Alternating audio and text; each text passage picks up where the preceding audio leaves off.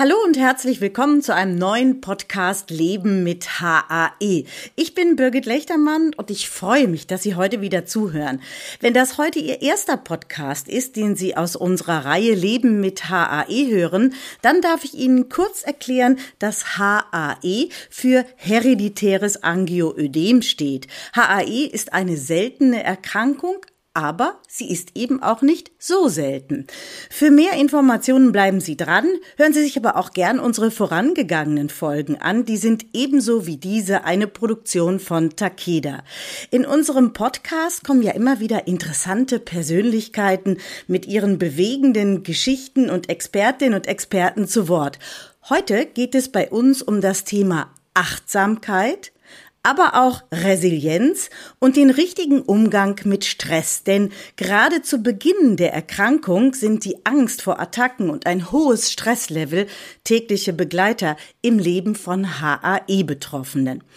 Den richtigen individuellen Umgang mit der Erkrankung zu finden, ist alles andere als einfach. Und deshalb freue ich mich ganz besonders auf unseren heutigen Gast, der mit uns das Thema Achtsamkeits- und Resilienz beleuchten wird und uns auch noch Werkzeuge vorstellt, die helfen können, den gesunden Umgang mit Stress zu finden. Herzlich willkommen, Markus Guiana.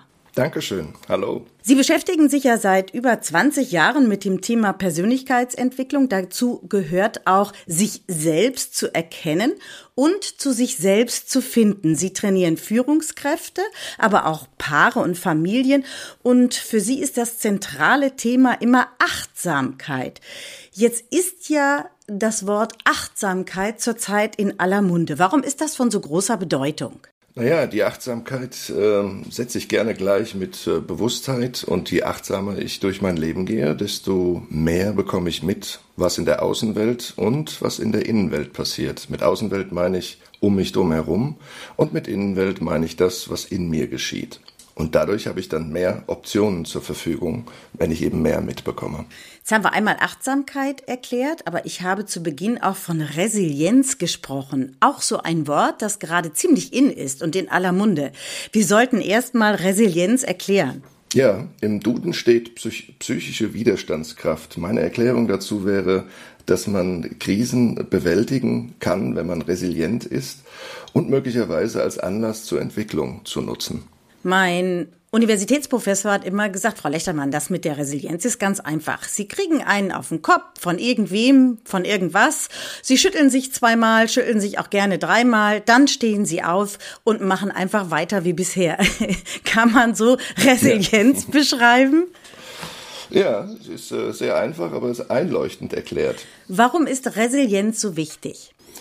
Naja, Resilienz unterstützt mich eben, durch Krisen zu gehen, durch schwere Zeiten zu gehen. Wenn irgendwas passiert, wie Ihr Professor so lustig formuliert hat, ich eine auf den Kopf kriege. Wobei, wenn wir das mit HAE gleichsetzen, ist da ein Unterschied vorhanden. Und zwar, bei einer Krise ist ja zeitlich begrenzt. Und jemand, der an HAE erkrankt ist, muss sein Leben damit bewältigen, soweit ich das mitbekommen habe. Und da könnte eben der Anlass zur Entwicklung sein, dass ich eben den dauerhaften Umgang mit HAE besser gestalte als vielleicht am Anfang, wenn ich möglicherweise noch gar nicht wusste, dass ich an dieser Krankheit erkrankt bin. Genau, bei Resilienz redet man immer davon, wie man eine Krise bewältigt. Aber HAE ist ja sozusagen ein Dauerzustand. Ja, und das eben anzunehmen, darum geht es, ich sag mal, wenn man das Thema Resilienz im Zusammenhang mit HAE betrachtet. Das heißt, dass ich das eben annehme, dass da irgendwas nicht so läuft, wie es laufen sollte, HAE. Jetzt haben Patienten und Patientinnen oft bis zur richtigen Diagnosestellung und bis zu dem Satz des Arztes, ja, wir können jetzt eindeutig sagen, Sie haben HAE, einen langen Leidensweg hinter sich. Das ist zum einen die Ungewissheit, man weiß nicht, was hat man denn genau. Dann kann es unangenehme Alltagssituationen natürlich auch geben, oft natürlich auch verbunden mit Schmerzen. Wie kann man da positiv bleiben, auch im Laufe einer langen Zeit? Ich glaube, der erste Schritt, um positiv zu bleiben, und das gilt ganz generell, ist, dass ich das erstmal annehme. Man könnte es auch so formulieren, es ist, wie es ist. Das heißt, ich habe aktuell keine Möglichkeit, was daran zu verändern. Und viele Menschen erfahren schlechte Nachrichten und bauen dann inneren Widerstand dagegen auf. Ich sag mal, der Volksmund würde es so formulieren: Warum passiert das mir? Warum ist das bei mir so? Und wenn ich inneren Widerstand habe, dann muss ich ja erstmal den überwinden, bevor ich an die eigentliche Herausforderung drankomme, nämlich mich damit auseinanderzusetzen, wie kann ich mein Leben so gestalten, dass es mir Freude bereitet und ich trotzdem mit dem Thema, um was es geht, in dem Fall HAE, umgehe. Aber jetzt kommen wir zu dem wichtigen Punkt. Wie kann ich das? Und wie kann ich das vielleicht sogar lernen? Naja, Achtsamkeit ist da ein guter Gehilfe sozusagen. Das heißt, dass ich regelmäßig nach innen gehe, regelmäßig überprüfe, ob ich innerlich Ja dazu sage und dann einfach schauen, wie kann ich aus dem, was mir zur Verfügung steht, das Beste machen. So ist es relativ simpel erklärt, aber ich glaube, es ist einleuchtend und nachvollziehbar, wie man positiv bleiben kann. Es hat auch viel mit dem Fokus zu tun, dass der Fokus eher auf dem Positiven liegt und weniger auf dem Negativen. Da spricht man von, das Glas ist halb voll oder halb leer. Und es ist immer eine Perspektive, die anfängt mit einer Entscheidung. Das heißt, konzentriere ich mich auf die schönen Sachen oder konzentriere ich mich eben auf die Dinge, die nicht so schön sind? Was kann mir dabei helfen?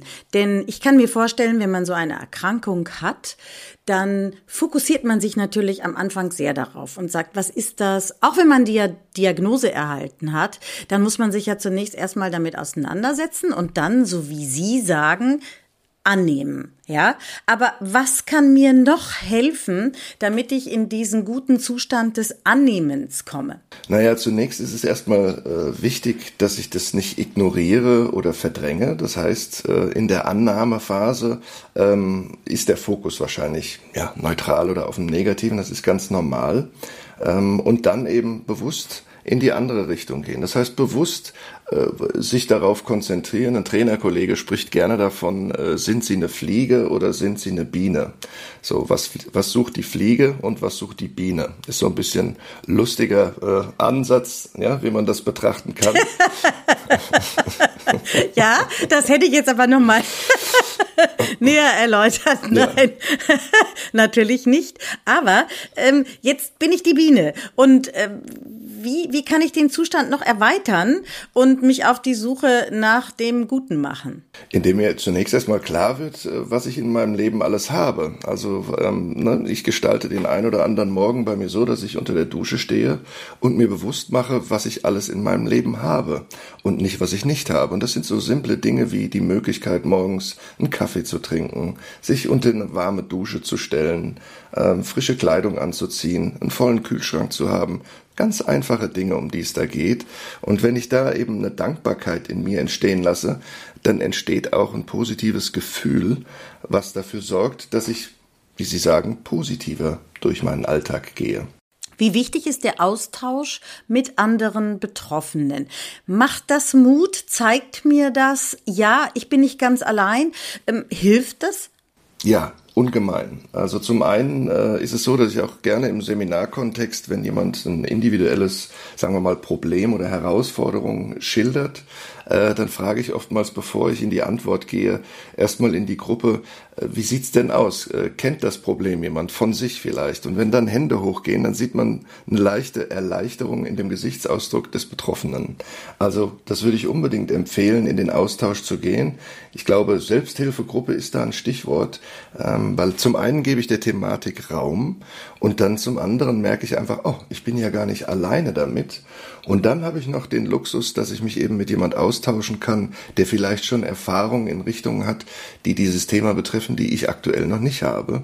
Und das gibt eben ein inneres, stärkendes Gefühl. Jetzt haben wir immer über die Erkrankten, den Erkrankten selbst gesprochen. Aber es gibt ja im Umfeld viele, also Familie zum Beispiel, Kinder gehören dazu, die ja in gewisser Weise auch betroffen sind. Was raten Sie erstmal im Umgang mit den Erkrankten? Als ersten Schritt würde ich den Personen, um die es jetzt gerade ging, empfehlen, den Betroffenen ganz klar anzusprechen. Und zwar nicht in der Situation, in der es um diese Thematik geht, sondern, keine Ahnung, Sonntagmorgen, gemeinsames Frühstück, ihn mal fragen, sag mal zum Thema HAE. Ich weiß ja selber nicht genau, wie ich damit umgehen soll. Du weißt es wahrscheinlich auch noch nicht. Was wünschst du dir von mir? So. Und dann ihn einfach reden lassen, den Betroffenen, dass er darstellt, ja, ich wünsche mir zum Beispiel, dass wir nicht so oft darüber reden, oder ich wünsche mir, keine Ahnung, dass du mich mal umarmst oder für mich da bist, derartige Sachen. Nicht aus sich heraus agieren und meinen, ich sollte es so und so machen, weil das überfordert die Beziehung an der einen oder anderen Stelle. Was natürlich auch überfordern kann, man kann theoretisch natürlich auch den Partner, die Partnerin überfordern, weil das Thema der Erkrankung nur noch im Mittelpunkt steht. Was raten Sie dann Erkrankten im Umgang mit der Familie? Also umgekehrt? Ja, dass sie vielleicht, wenn der Betroffene das nicht selber anspricht, das Familienmitglied, was nicht betroffen ist, das nicht anspricht, wie soll ich mit dir umgehen, dass der Betroffene es eben anspricht und es so formuliert, ich würde gern mit dir mal darüber sprechen, wie wir damit umgehen. Weil es kann sehr schnell entstehen, dass dieses HAE oder die Erkrankung an sich das Zentrum der Beziehung wird, und das ist sehr störend. Ich habe den einen oder anderen Podcast, den Sie vorher schon darüber gemacht haben, gehört, und da haben Betroffene sehr oft das so dargestellt, dass sie gerne ein normales Leben führen möchten. Und ein normales Leben führen bedeutet, auch aus meiner Sicht, dass man eben nicht kontinuierlich über diese Krankheit spricht, sondern eher dann, wenn dem Betroffenen danach ist, wenn es ihm gut tun würde, darüber zu sprechen oder mal einen Rat einzufordern. Wir haben vorhin das Thema Achtsamkeit besprochen, und jetzt ist es gar nicht so einfach, das Thema Achtsamkeit in den Alltag zu integrieren. Ich kann ja nicht im Auto sitzen und mir ständig zusätzlich, wenn ich den Straßenverkehr auch noch im Blick habe, mir immer sagen, so, und jetzt denk auch noch an Achtsamkeit. Denn da ist ja mehr Aufmerksamkeit das Thema, dass ich nämlich im Straßenverkehr aufmerksam bin. Also gibt's denn kleinere Übungen, die ich überall, egal wo, in den Alltag integrieren kann? Ja, grundlegend möchte ich Ihnen da sanft widersprechen. Während ich in der Fahrt bin oder auf der Fahrt bin, sollte ich jetzt nicht über das Thema Achtsamkeit nachdenken, sondern mich eher auf den Verkehr konzentrieren. Aber wenn ich zum Beispiel an der Ampel stehe, dann kann ich eine kleine Übung machen, die ich Ihnen auch gerne gleich mal vorstelle. Generell gibt es Bereiche oder gibt es Techniken, die unheimlich unterstützend sind für das Thema Achtsamkeit. Das kennt auch jeder. Meditation ist eine Technik, autogenes Training kennen auch viele, ist eine Technik. Und darüber hinaus gibt es eben noch so kleinere Übungen, die wir auch intuitiv sowieso schon machen. Jetzt bin ich mal gespannt, welche Übung ich auch sogar noch während des Autofahrens an einer roten Ampelphase durchführen kann. Ich bin jetzt wirklich gespannt. Vor allen Dingen, weil Sie gesagt haben, ich kann Ihnen da sanft widersprechen, bin ich jetzt doppelt gespannt. Ja, das ist das tiefe Luftholen. Ich erkläre Ihnen das mal kurz, und wollen wir das dann mal kurz zusammen ausprobieren? Es wäre schön, wenn ich das ausprobiere und Sie kommentieren. Wie wäre das? Alles klar, dann machen wir es so. Okay, der erste Schritt ist, wie schon gesagt, dass Sie tief Luft holen, ganz tief. Und wenn Sie die Luft dann geholt haben, dann halten Sie die Luft kurz an, nur 2 bis 3 Sekunden. Und beim tiefen Ausatmen, also so, dass dann wirklich die Lungen auch leer sind, denken Sie an Loslassen. Ganz egal, welche Form von Loslassen. Und meine Empfehlung ist, das 2-3 Mal zu machen. Und wenn man entsprechend sensibel ist, merkt man das direkt. Was merke ich dann genau? Ich merke gerade noch nichts. Ich glaube, ich muss noch 4 oder 5 Mal machen. Na, machen Sie es noch einmal, und dann frage ich Sie nochmal, wenn Sie nichts merken, dann bin ich unsensibel. Das gerne nochmal kommentieren. Das glaube ich nicht, Frau Lechtermann, das glaube ich nicht. Nein, ich denke natürlich, dass das die richtige Methode ist, und ich glaube auch, dass das so in einen Zustand hinein, dass man erstmal den Zustand ändert, richtig? Man wird ruhiger. Genau, ich werde innerlich ruhiger und entspannter, und es geht auch beim Thema Achtsamkeit, ist ein zentraler Punkt, den wir noch nicht angesprochen haben, und das ist die Loslösung vom Verstand. Der Verstand ist das Element in uns, was für Stress sorgt. Ist auch ganz natürlich, also ist nicht der Feind in unserem System, sondern das ist ja mit einer der Gründe, warum wir als Spezies so groß geworden sind, weil die Priorität Nummer 1 vom Verstand ist es, zu überleben. Und wenn man sich das jetzt auf der Zunge zergehen lässt, ist es logisch, dass jemand, der ständig über das Überleben nachdenkt oder vom Überleben ausgeht, dass der eben überall Probleme und Gefahren sieht. Und das wiederum sorgt für uns in Stress. Und da ist der erste Schritt, dass mir das bewusst wird. Der zweite Schritt ist, dass ich vielleicht nicht jeden Gedanken, den mein Verstand ausspuckt, so ernst nehme. Und der dritte und dann auch abschließende Schritt ist, dass ich mich so ein Stück weit davon loslöse. Und das ist ja auch das, was bei Yoga oder Meditationen stattfindet, dass ich mich eben auf Teile des Körpers konzentriere oder auf irgendwelche geführten Meditationen. Das heißt, das, was derjenige, der mich da führt, eben sagt und damit mein Verstand oder das, was mein Verstand sagt oder kommentiert, mehr oder minder loslasse. Und wenn ich tief Luft hole, geschieht genau das Gleiche im kleineren Rahmen. Ist natürlich nicht so intensiv wie Meditieren, aber das hat auch seinen Effekt. Ein ganz großes Thema ist das Thema Angst bei HAE-Betroffenen, und zwar die Angst vor der nächsten Attacke. Das kann schon manchmal lähmend sein, und diese Angst ist auch nicht zu unterschätzen. Welche Werkzeuge können Sie denn da Betroffenen an die Hand geben? Der erste Schritt, den ich gerne anbiete im Zusammenhang mit Angst, ist, dass man sich wirklich reinbegibt und sich vorstellt oder drüber nachdenkt, was ist das Schlimmste, was passieren kann. Dadurch gebe ich der Sache Raum und unterdrücke sie nicht. Das ist so ähnlich, wie wenn man einen Albtraum hat und wird verfolgt von irgendwas und man läuft und läuft und läuft und hat Angst, dass man eben nicht weiterkommt. Aber wenn man dann mal stehen bleibt und sich umdreht, dann passieren ganz kuriose Sachen, dass dann plötzlich eben ersichtlich ist, so schlimm ist es gar nicht. Jetzt ist das, ich sag mal, bei einer HAE-Attacke mit Sicherheit nicht der einzige Schritt, der hilfreich ist, weil eine HAE-Attacke, soweit ich das mitbekommen habe, kann ganz schön schlimm sein. Also der erste Schritt ist, der Sache Raum geben, und der zweite Schritt ist, sich bewusst machen, dass Angst an sich eine Illusion ist. Eine Illusion über die Zukunft. Das heißt, es ist ja nicht real, es findet ja nicht statt, es ist ja nur in meiner Vorstellung. Ich gebe Ihnen da mal ein etwas lustig anmutendes Beispiel. Stellen Sie sich vor, wir zwei sitzen in einem Raum und es kommt jemand rein und sagt, draußen vor der Tür rennt das Krümelmonster rum. Und das Krümelmonster fällt die Leute an. Jetzt ist ja noch nicht klar, wenn einer von uns beiden rausgeht, ob wir wirklich angefallen werden. Und wenn das der Fall ist, das heißt, wenn ich tatsächlich angefallen werde, dann habe ich auch keine Angst. Dann reagiert mein System mit der Ausschüttung von Adrenalin, und ich habe 2 Optionen grundlegend zur Auswahl. Die eine ist Flucht, die andere ist Gegenwehr. Also, wenn ich mir das bewusst mache, dann relativiert es sich meist schon etwas. Und das dritte ist tatsächlich möglicherweise in Meditationen oder auch in kleinen Atemübungen das Loslassen immer wieder üben. Weil es bringt mir nichts. Wenn ich eine Attacke bekomme, dann bekomme ich sie. Und dann hat mir die Angst vorher höchstens die Möglichkeit gegeben, meine Optionen abzuwägen und zu schauen, inwieweit ich eine Attacke in Anführungsstrichen vorbereiten kann. Das heißt, ob ich vielleicht Notmedikamente irgendwo in der Nähe habe oder, ich sag mal, in einem anderen Fall, wenn ich das jetzt vergleiche mit der Schlafkrankheit, da kenne ich jemand persönlich, der kann dann natürlich gewisse Dinge, die Gefahren in sich birgen, wie zum Beispiel Autofahren, kann er nicht machen. Ja, da muss er sich eben was anderes überlegen. Sie haben uns vorhin schon diese Atemübung erklärt, tief Luft holen. Gibt es noch weitere Tipps, weitere Tricks, weitere Übungen, die Sie uns erklären können, die hilfreich sind, die man so in den Alltag einbauen kann? Ja, es gibt noch eine wunderbare, einfache Übung zum Thema Angst, und das ist die sogenannte Stuhlübung.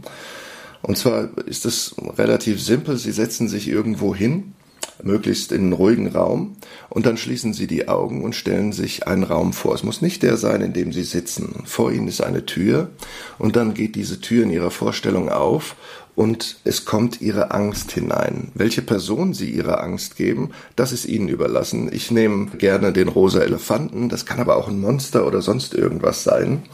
Und dann sprechen Sie respektvoll mit der Angst. Das heißt, Sie bedanken sich zunächst für die Dienste, die sie an Ihnen geleistet hat, weil die Angst hat ja grundlegend eine gute Absicht.